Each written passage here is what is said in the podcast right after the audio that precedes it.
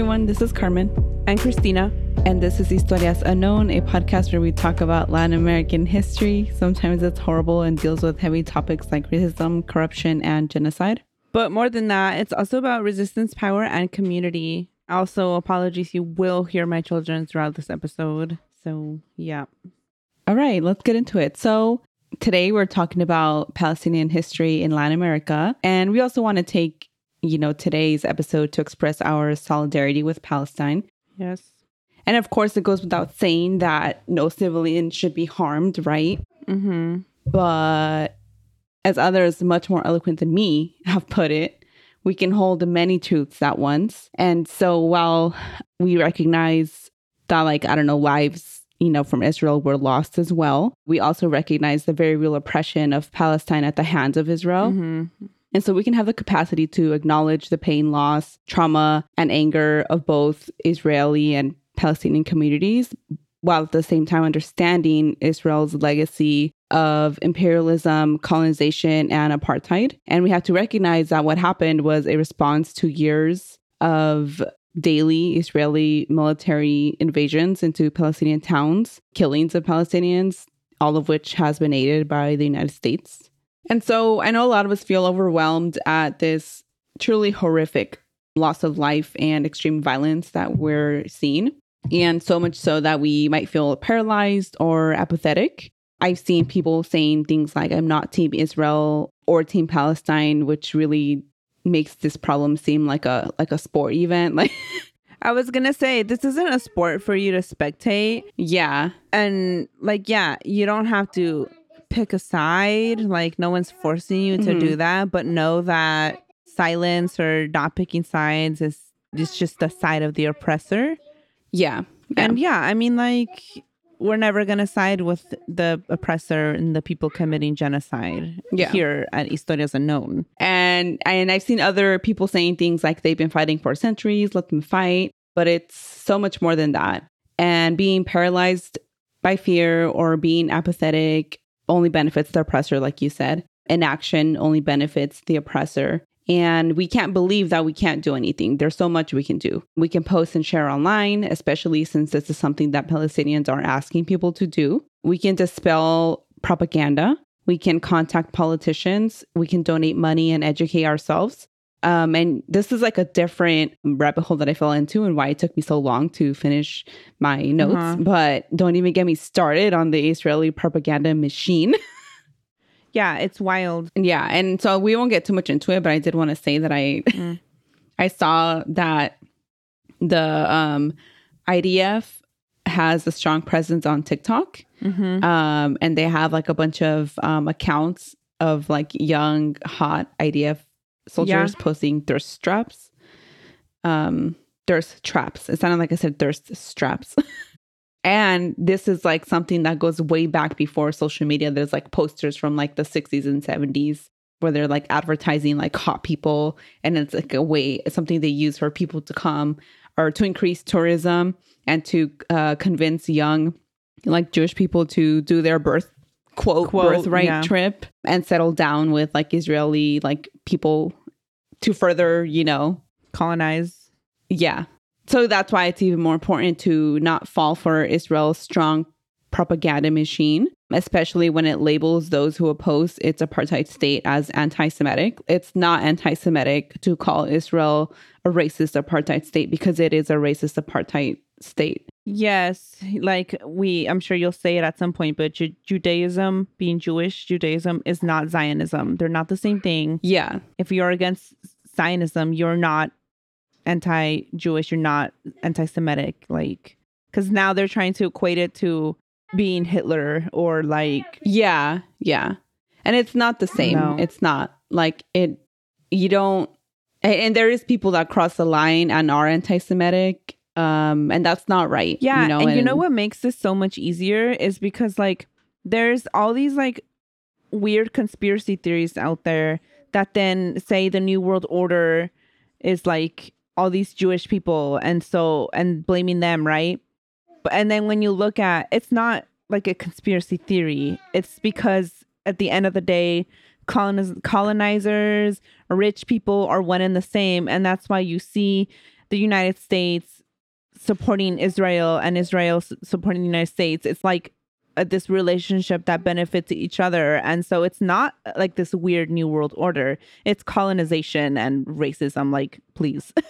At the end of the day, that's Mhm. the real issue. Like, it's not this weak because.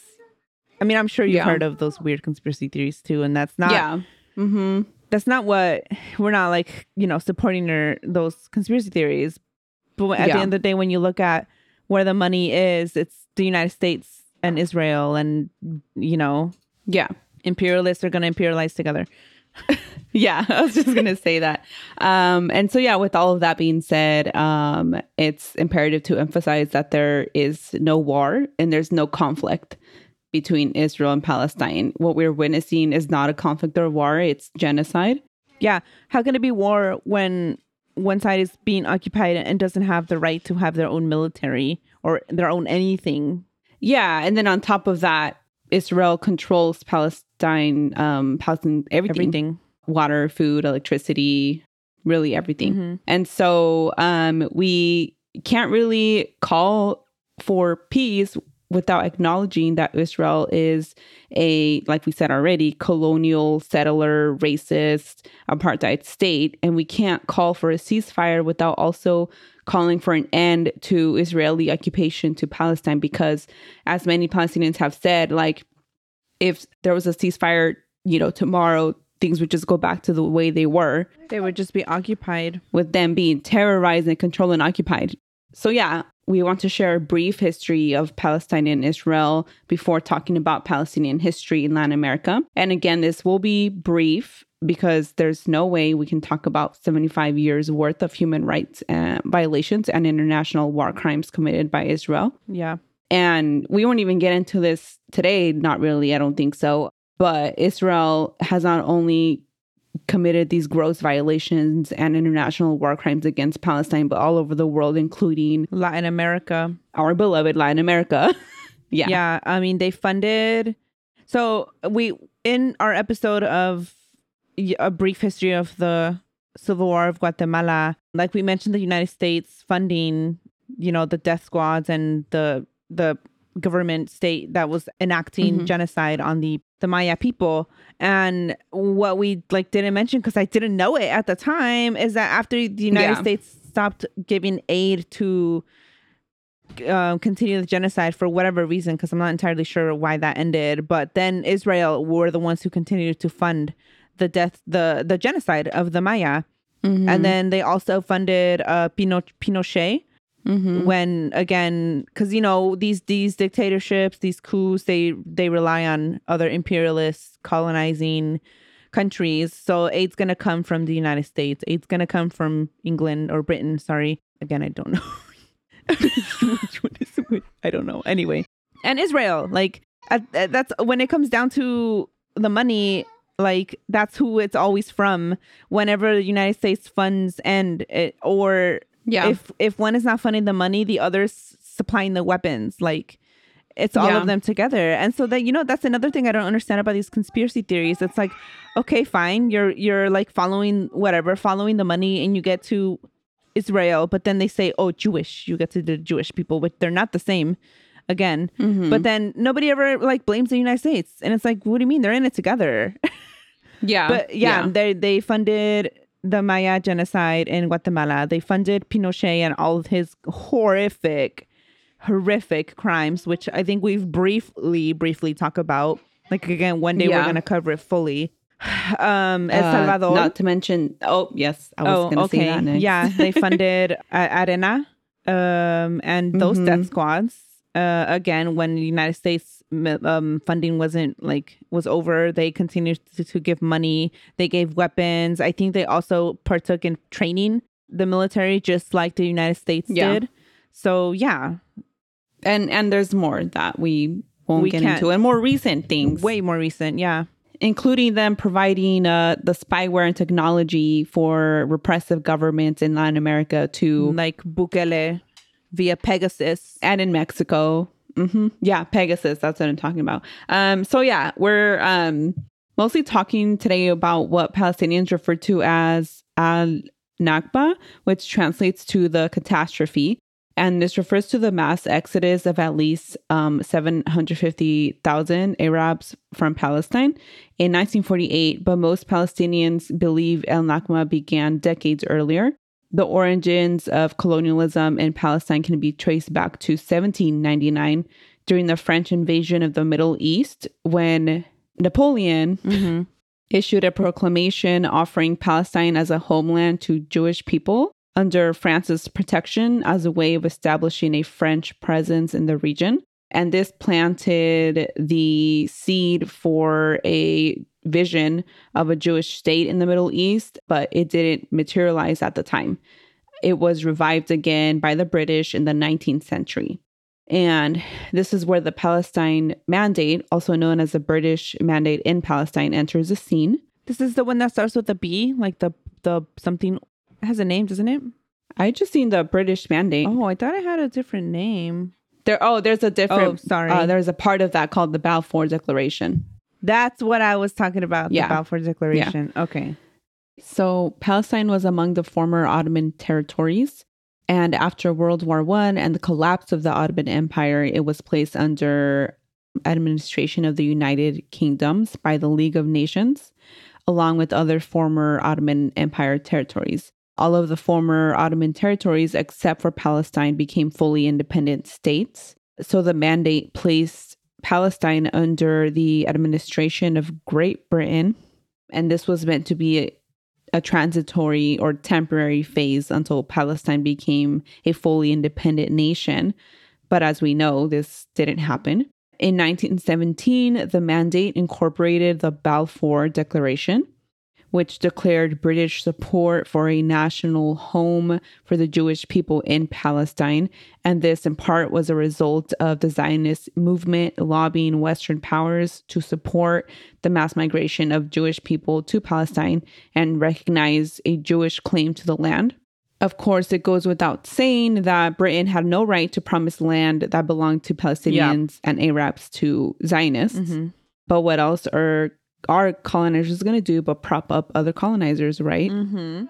And I just wanted to define Zionism real quick. So, in the shortest way possible, Zionism is Israel's national ideology, and Zionists believe Juda- Judaism. God, I can't say that Me word. neither. Isn't that what This we were doing same- the other day? yeah. Judaism, Judaism, Judaism? Judaism, Judaism. Judaism. Damn. Judaism. Well, people know what I'm saying. Yeah, yeah. Judaism is a nationality as well as a religion, and that Jewish people deserve their own state in their ancestral homeland, Israel, which of course is based on the Bible, which we, to some people, is very real, and to others is a work of fiction. I don't know. I don't know. I don't know. I don't know. I can't say, you can't. know, I, I I, can't. Okay. you know, I, yep. So, so the Balfour Declaration stated that the British would use their best endeavors to facilitate the achievement of this project. So, with the support of the British, an influx of Zionists began to move into the area, displacing thousands of Palestinians. Um, not only that, but the British made Hebrew an official language of Palestine, enacted laws to ensure that Arab or Palestinian lands would pass into Jewish hands. They established a separate educational system for Jewish people and they allowed the Zionists. Um, and I feel like I, I interchange like Jewish and Zionists because it was Jewish people that moved there, but it's Zionists, you know? Yeah, like today. That- yeah. yeah. Yeah. And there so was just um, say Zionists. There was a, a period of time before all this where like Christians, Muslims, Yeah. and Jewish people lived together, and it was mo- like yeah. there was no issues like there is today because they Palestine was Palestine. There was no Yeah. Zionism. There was like everyone Mhm. lived in the one you know area. Yeah. Um, and so the, under the Balfour Declaration, they also allowed the Zionists to have their own army, which made it all the harder for Palestinian resistance that fought this from the very beginning. In 1922, while Palestinian leadership in Jerusalem insisted on continuing neg- negotiations with the British to resolve rising tensions, a Syrian leader, Izz al-Din al-Qassam, began calling for an armed revolt against the British and the Zionists. But in 1935, he was surrounded by British forces and killed. His resistance inspired many Palestinians in the following year. An Arab rebellion erupted against British imperialism and Zionist settler colonialism. However, by 1939, the British had smashed this rebellion, and the Palestinian rebellion found themselves fighting British colonial forces and Zionist militia groups. Due to the unrest, the British started to limit the number of Zionists arriving to the area. But this new limit on immigration ups- upset the Zionists, and they launched terrorist attacks against the British, Oh. driving them out of the region. Okay. Wow. I didn't yeah, they were no part. longer happy with them. Yeah. And the Zionists soon outnumbered the Palestinian resistance forces. And per Israeli historian Ilan Pap or Pop, Zionist leaders and military commanders met regularly for a year from March 1947 to March 1948 to plan and finalize the ethnic cleansing of Palestine.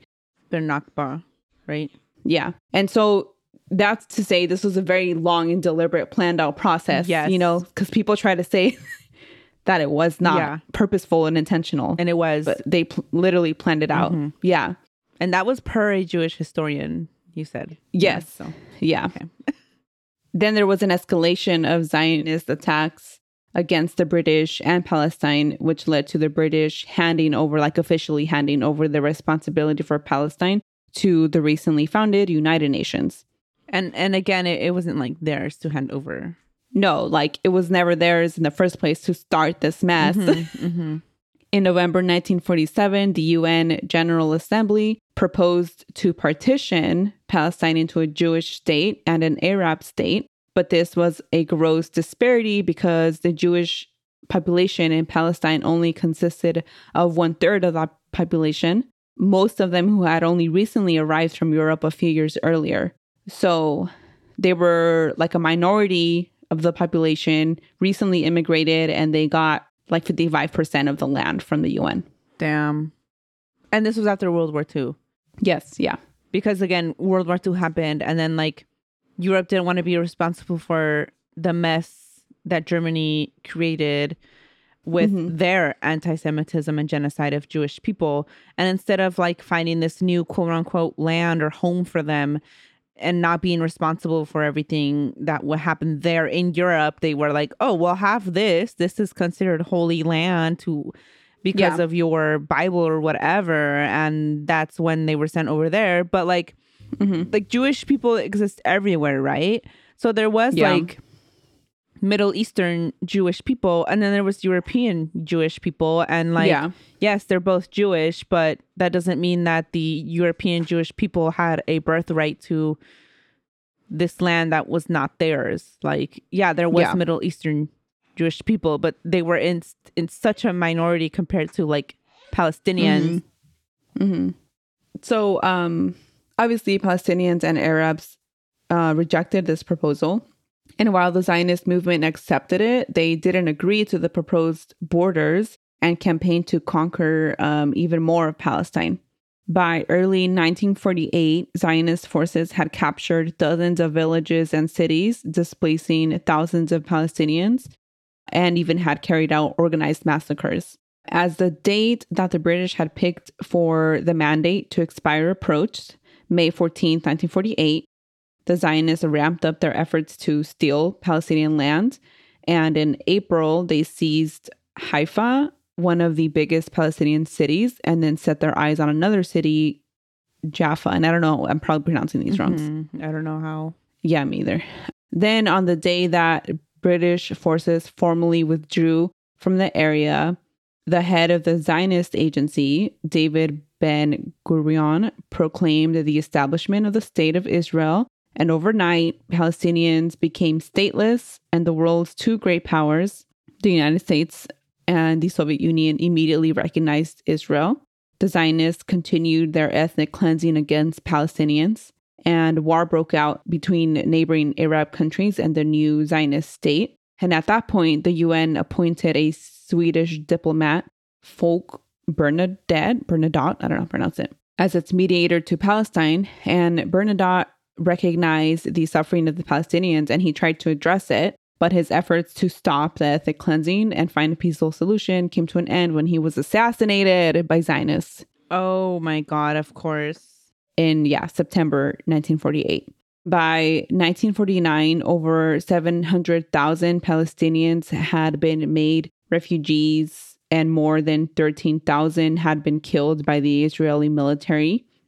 By May 1949, Israel was admitted to the UN and had consolidated over 78% of Palestinian land. The remaining 22% of Palestine became known as the West Bank and the Gaza Strip while hundreds of Palestinians remained in refugee camps waiting to return home. Along with removing Palestinians from their homes and their land, the Zionist movement also tried to erase Palestinian and continues to try to erase Palestinian heritage and culture. And as we know, destroying a people's culture and stealing their land is genocide. Yes. And it continues to this day. Mhm. And so, yeah, I was reading that often that date in May 1948 is referred to as um, Ad Nakba, but all of this, like many Palestinians recognize that the Nakba started way back and continues to this day.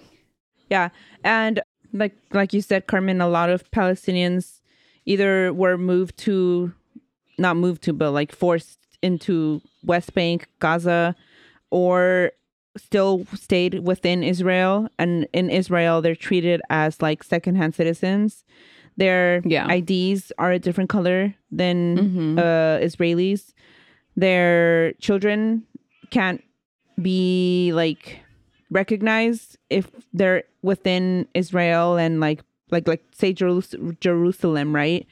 Like if a mm-hmm. Palestinian has a baby there, then like it's very hard for them to register because their ID is different than the Israeli ID. Like, and and there's so many laws It's just a complete othering of Palestinians. yeah within israel itself and not to like like we've already mentioned the atrocities that happen And and there's so much. Like I I would have never stopped reading, you know, if I yeah didn't end it at some point. yeah But too much yeah, I learned that I'm pretty sure it was Gaza that was declared unlivable. That would be, in 2020 and they're past that. You know what I mean? Like, Yeah.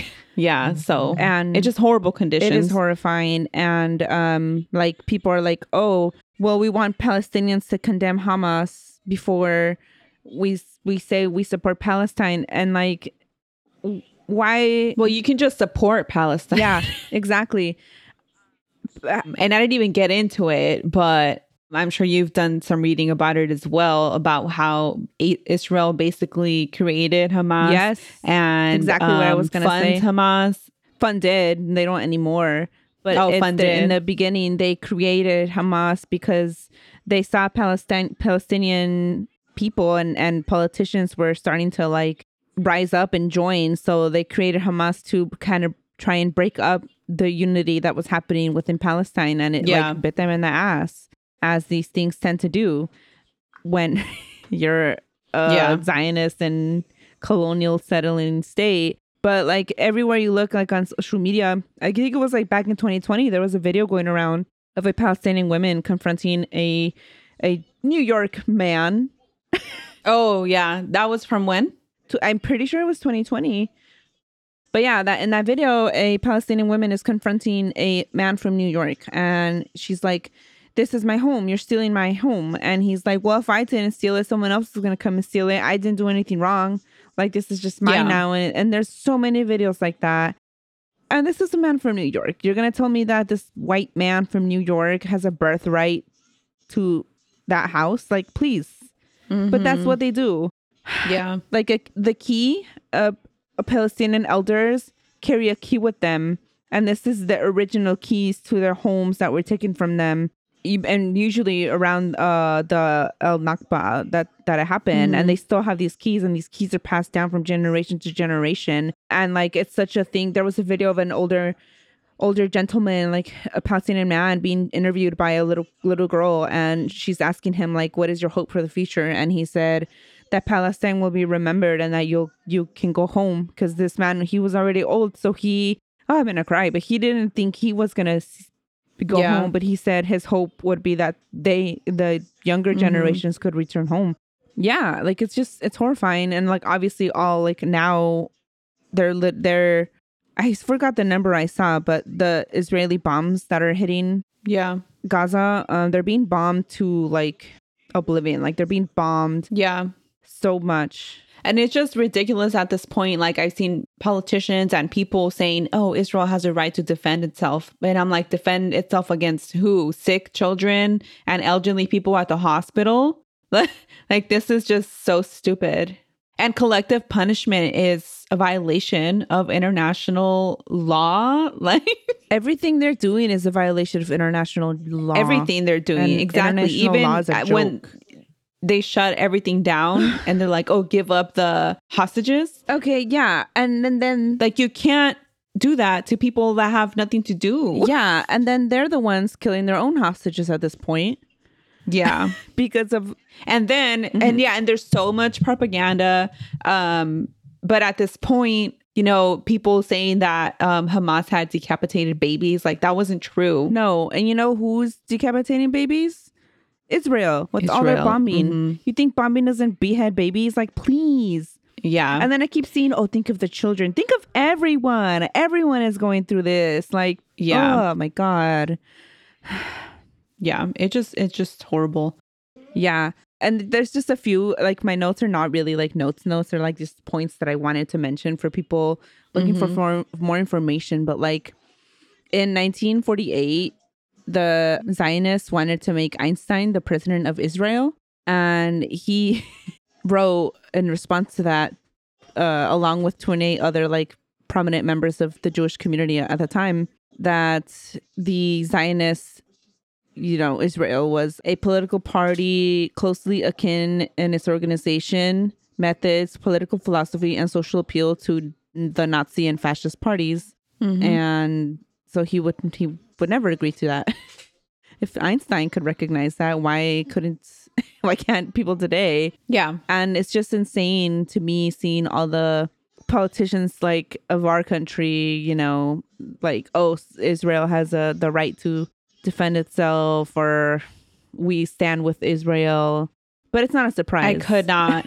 and and oh, I just remembered my Uh-huh. thought that I wanted to say. So earlier on there was a lot of um like politicians and people saying, "Oh, if you don't stand with Israel, then you stand with terrorists." And a lot of people are remembering that that was a message after the 9/11 attacks. And we obviously know now that was not exactly, you know, true Yeah. uh, of how the government said things happened, right? Like the the whole war essentially, right? And so Yeah. a lot of that same message messaging is being repeated now and it really boils down to racism just like it did back then. Yeah. I I want to talk about something that's a little more uplifting with Palestine and Latin America, but before that, I also want to go a little bit into the Israel imperialism in Latin America or South America. We mentioned, you know, Guatemala already, but they aided in yeah, in Guatemala they um you know, we mentioned already what they were doing, but yeah, beheading, burning alive, bludgeoning to death, hacked to death with machetes they this is how they trained the forces in Guatemala to commit genocide because they're already well versed in it. They know how to do this. 5,000 died in like one massacre, Rio Negro massacres. This was uh, in Guatemala 1980, 1982. And again, this was with the aid of Israel that this genocide happened or massacre. I mean, like, same, it's all together, right? Yeah. in Colombia, they the paramilitary force that was there, uh, trained by Israel. These right wing paramilitary forces trained by Israel killed like a hundred thousand people. Mm, my god. Yeah, so fifty of the paramilitary's best students were sent on scholarships to Israel to be trained. Oh my god. Yep, scholarships to be trained in In murder and torture. And they were these uh, paramilitaries in Colombia. They were always in need of arms. And who do you think their major supplier of arms were? Israel. Yes. And they did the same thing in Panama and Guatemala. And Chile, Israel supplied Pinochet's regime, like we mentioned. Mm-hmm. And this was discovered in like declassified CIA documents From 1975 to 1988, Israel sold radar systems, air to air missiles, naval equipment, aircraft, anti missile systems to the Pinochet dictatorship. And apparently, Pinochet like purposely seeked help from Israel because to him, and this is what he said Tel Aviv attaches no political strings to its transfers. So, like, there was no strings attached to the aid that they received from Israel. Other, I mean, and really, I think the only real string was like, kill whoever you want with this, like, you know? They're like, hey, fellow colonizer, do what you will with these. Do what we would do with these. Here you go. Yeah, yeah, pretty much. Horrible stuff. Um, they also trained Pinochet's military on top of, you know, the weapons and all the stuff that they were giving. They also supported the Argentinian military di- dictatorship. And this was also an anti Semitic regime. They don't care. I was reading about that too before. Yeah. So you talked about the disappeared in Argentina and like the dirty Yeah. war. 30,000 people disappeared during this time. About 2,000 of them were Jewish. How much? 2,000. Oh, okay. In 2012, um, one of Argentina's newspapers, Clarín, reported that retired Argentine pilots and military figures testified that in 1982 they were secretly flown to Israel to meet with representatives from the military and defense manufacturers, and they returned with planes loaded with arms, mortars, air to air missiles, and anti tank weapons. So it's the same thing all over Latin America. Yeah. In Brazil, again, they sided with the military dictatorship. They didn't care that they were working with literal Nazis. Mm-hmm. So it this is why we're like Judaism does not equal Zionism because Yeah. they're literally doing the same thing and they're working side to side or they have worked side to side with Nazis. Like, come on. Yeah, because Zionism is colonial, right? It's a it's a colonial project Mhm. and colonism has no ties to a specific, you know, ideology, right? It's that's why there's like neo uh you know, colonialism like they Yeah. talk about and why it can be right wing and left wing. Yeah. And so, them being a colonial project and a colo- colonial state, they're going to fund this kind of shit worldwide and everywhere. Yeah. Yeah. There's some archival documents that showed, you know, they were discovered and it, they show that Israel helped prop up the Brazilian junta, again, supplying weapons and military expertise, just like we mentioned in Guatemala, Chile, and Salvador already. Okay, so Bolivia, Paraguay, same also. Same things they were doing. But like in Brazil, it again, it didn't matter to Israel that they were working with Nazis. Like uh, in 1967, Brazil appointed a person named Miera Peña to serve as the Brazilian ambassador to Israel. And he was a like literal Nazi. Wow. And they didn't care because they're not for the Jewish people. Like, because if they were, they wouldn't be doing any of this. They also Yeah. trained um drug trafficking cartels in Mexico. Oh, wow. That I had no idea about. Uh huh. Um, like Los Zetas, there's been accounts by them that they were trained by U.S. counterinsurgency. Oh, wait, I did hear that. Yeah, okay, and Yeah. also Israel. I just didn't know about. Yeah. Mhm. And a lot of the weapons they have were supplied by Israel. To what end? I, I really don't know. um, but like the software that we mentioned, Pegasus, that's what the cartels use. Um, that's what Mm, they use Pegasus too. yeah, apparently that's what I saw. I read. And then like current day, Israel has like no better ally than Nayib Bukele, which is insane. Oh, yeah. insane to me Mhm. because this is a Palestinian man during the first uh during a Nakba. I think Mhm. that's when his family fled to El Salvador and he I mean, yeah, he's using the Israeli spy tech Pegasus that was developed to Mhm. spy on Palestinians. He uses this on journalists. He's been using Yeah. this during the state of exception. And yeah, he is pro Israel. That is just so. Yeah. He's gone on record telling Palestinians they just need to like accept it, accept occupation. Wow. And yeah, it's, it just doesn't make sense to me Yeah. at all. Okay. And so, like, when all this first broke out, when the Hamas broke free of, like, you know, and launched the attack, Mm-hmm. when all this first happened, there was like people like demanding like peace, right? Or like to cease fire. And like you already mentioned, those things cannot happen while Palestine is under occupation. Mm-hmm. But that's when I came across someone said, um, tweeted, like quote tweeted someone mentioning that, you know, like, oh, peace, blah, blah, blah, right?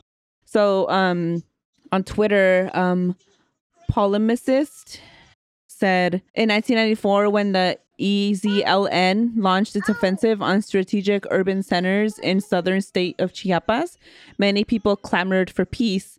Children wrote to the EZLN calling for peace, and the Zapatistas, their response to that was this, and I think it's worth mentioning. And so they wrote, boys and girls, because uh, they got a letter from uh, Beatriz Hernandez in Guadalajara, Guadalajara Jalisco.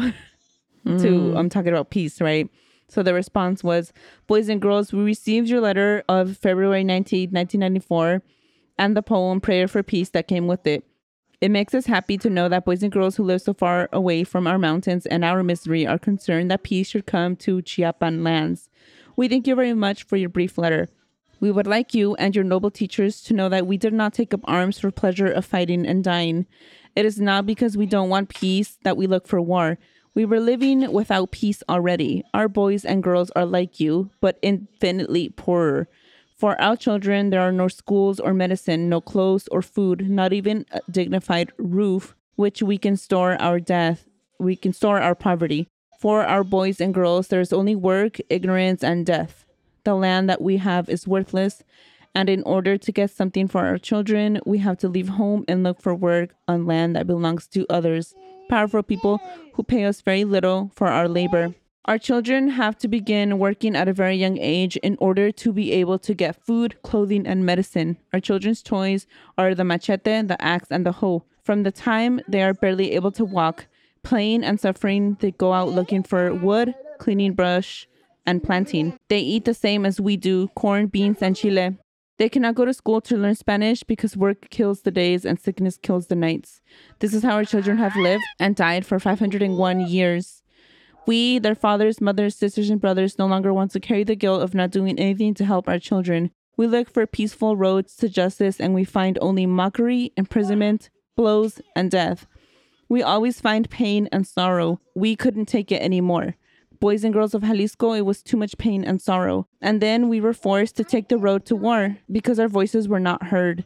Boys and girls of Jalisco, we do not ask for handouts or charity. We ask for justice, a fair wage, piece of good land, a decent house, an honest school, medicine that cures, bread on our tables, respect for what is ours, the liberty to say what is on our minds and to open our mouths so that our words can unite with others in peace and without death.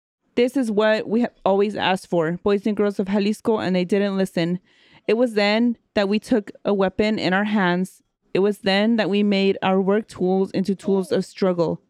We then turned the war they had made on us the war that was killing us. Without you, boys and girls of Jalisco, knowing anything about it, we turned that war against them, the rich and the powerful, those who have everything and deserve nothing. That is why, boys and girls of Jalisco, we began our war. That is why the peace that we want is not the peace that we had before, because that wasn't peace. It was death and contempt. It was pain and suffering. It was disgrace. That is why we are telling you, with respect and love, boys and girls of Jalisco, to raise high the dignified flag of peace, to write poems that are prayers for a dignified life, and to search above all for equal justice for everyone. Salud, boys and girls, from the mountains of the Mexican Southeast. Mexico, February 1994, Subcomandante Insurgente Marcos. And I just thought that was, that just like really says it. Yeah. But um, I mean, just you know, we talked about um some of the things that some of the things that Israel has been doing in Latin America. Oh. But I did want to mention moments of like solidarity also. So um the president of Colombia like denounced Israel and like you know said what it said it how it is. So on October 15th, but yeah, the president of Colombia wrote the following. La barbaridad del consumo basado en la muerte de los demás nos lleva a un ascenso del fascismo sin precedente y por tanto a la muerte de la democracia y la libertad. Es la barbaridad o el 1933 global como la llamo. 1933 fue año donde ascendió Hitler al poder. But basically, he wrote this flaming like thing, talking, you know, about how Israel is like committing genocide and that it's going to keep happening if we don't like stand up for life. Yeah, equating it to the final solution. And that's what they're leading to. I saw this tweet that was like the 10 steps for like genocide. Yeah. And Gaza is like on like, I don't know, step number nine, like what they're Mhm. doing. Also, Venezuela has sent aid to Palestine. Um, that's another, you know, act of solidarity. Of course, they're like block blockading, like they're not allowing aid to enter, but they're trying. Spain, Spain kicked out the um, uh, embassy uh, for Israel.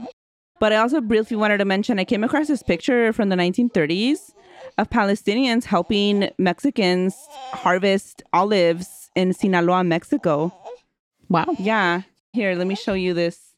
And I also briefly, because we're like running out of time because my child is losing patience, but I also briefly wanted to mention um, that in Chile, you can find Club Palestino. It's a soccer team. It was founded in 1920. And then officially, it became official like in the 1950s. The Jewish organization, and, and it's they said Jewish in the documentary, but really like the Zionists didn't even want to let them use the name Club Palestino. They wanted to call it Arab, Arabe to erase, to further erase Palestine people, but they refused. And their jerseys, they got in trouble for it, but it was the Gaza Strip for the number 11. Oh. Their chant, Free Palestine. Wow. But yeah, I I had a longer thing written, but we're running out of time. But I wanted to mention them because uh, I watched a doc- documentary called Cuatro Colores. And in it, this, it's it's a good documentary. I'll put the link in the show notes. Sorry about my child. It's okay. But in the documentary, so there was a period of time that the Palestinian flag was banned everywhere, right? Wow. In the stadium in Chile, the flag flew freely. It's the only place that you could see the flag just like be flown in full colors. Wow. They travel around, you know, playing. In the 1970s, they were good. They rose from, because you know, there's divisions.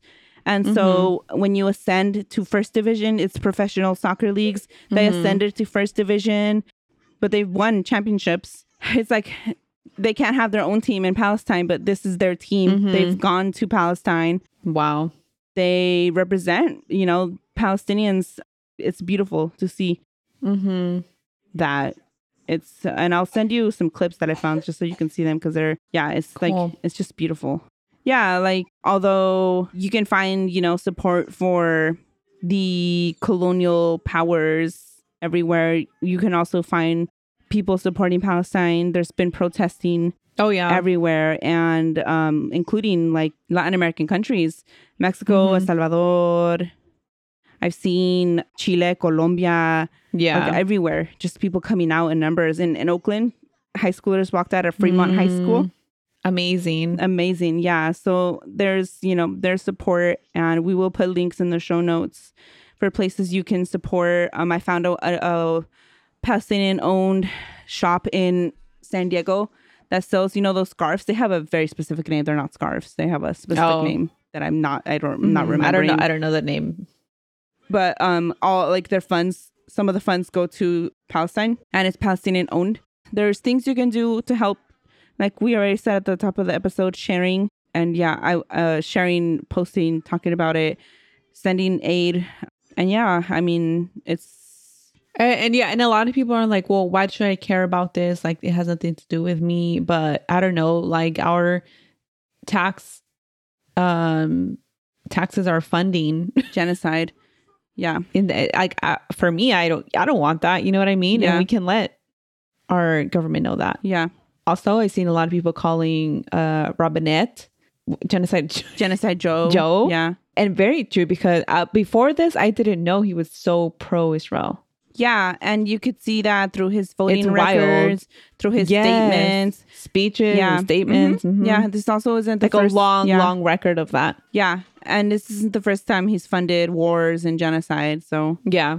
also like we're like running out of time. Maybe next episode I'll talk a little bit more about it, but like, you know, stand with Palestine, but also like look at, you know, because uh, we have like a lot of Latina Latino listeners, but look at movements in your own countries currently because Mm-hmm. uh, Guatemala is currently protesting um, Mm-hmm. dictatorship. Uh, obviously, we talk about El Salvador a lot.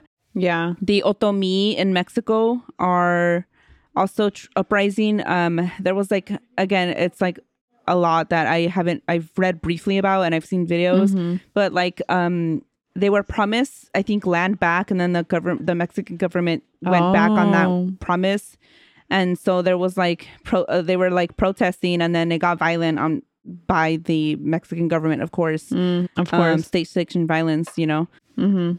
and so they were attacked. That's the Otomi. Haiti is currently trying to resist occu- uh, occupation again. Mm. There's just a lot happening. It's it's a lot. Yeah. But yeah, I just wanted to mention all that briefly before we end the episode that I already has gone long and I didn't want to I didn't get to talk about as much as I wanted to about the soccer team, but but please Yeah. watch that documentary. It's free. It's on Vimeo. What is the documentary called? It's called Cuatro Colores. I'll send you the link. I'll also put it in the show notes. Oh, you did say that. It's like 40 something minutes long. They talk about uh, the Nakba, about movement or migration, you know, from Palestine to Chile. And then obviously the, the soccer team, but also like there's one play part that they talk about how they were about to play in the championships and then they got word about I don't know if you've read about 2018 when Palestinians marched a peaceful march Yeah. and then they all got killed The March for Return. yeah Mhm. and then massacred It's just truly horrific. And I don't know how people are ignoring all of that Yeah. at this point. Like, but and and like i think you and i already knew a little bit more about this because of the things that we watch and listen to yeah. but also there was a an american palestinian journalist i can't remember her mm-hmm. name but she a lot of what was happening in palestine it came to light because of her Yeah. you know journalism and like reporting on the truth and Yeah. she was shot by an israeli sniper to this day they refuse Which they denied. yeah they refuse to Mhm. accept that they did it to acknowledge that they did it and on top of that you're not supposed to kill press that's also Yeah. a, a war Yeah. crime um they have their vests that mark them as journalists as press Mhm. um, she was like targeted and killed by a sniper. And then on her funeral, they attacked the Mhm. people. You can see this clip has been going around for like yeah. years now that they're like the pall pallbearers. How do you say that? pall Pallbearers? It's not pall. Pallbearers, Is I it? think. Is Isn't it pale or pall? I want to say it's pallbearer. Like the people holding the casket? Yes, yeah. okay. Um, they are trying to pull the casket from them. And they're Mhm. like desperately Yeah. trying to get her back because she was beloved. Like I'm getting chills Mhm. uh, on like just talking about her. And she's not even the first person. In 2003, there was an American citizen who I don't remember if she was a journalist. She was a college student, actually, I think. And she was in Palestine and she was like witnessing these atrocities.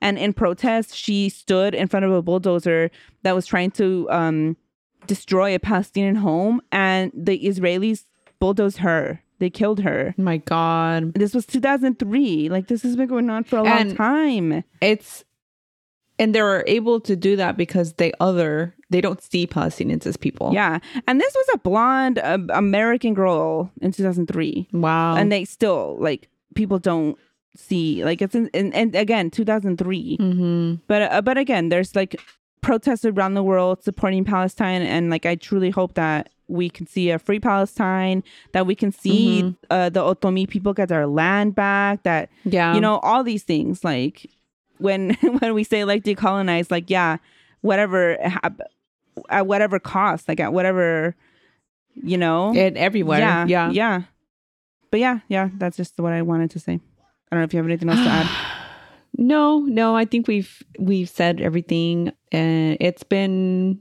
it's been heavy, but it makes sense because how else are we supposed to feel, you know? yeah yeah but yeah, I guess that brings us to an end.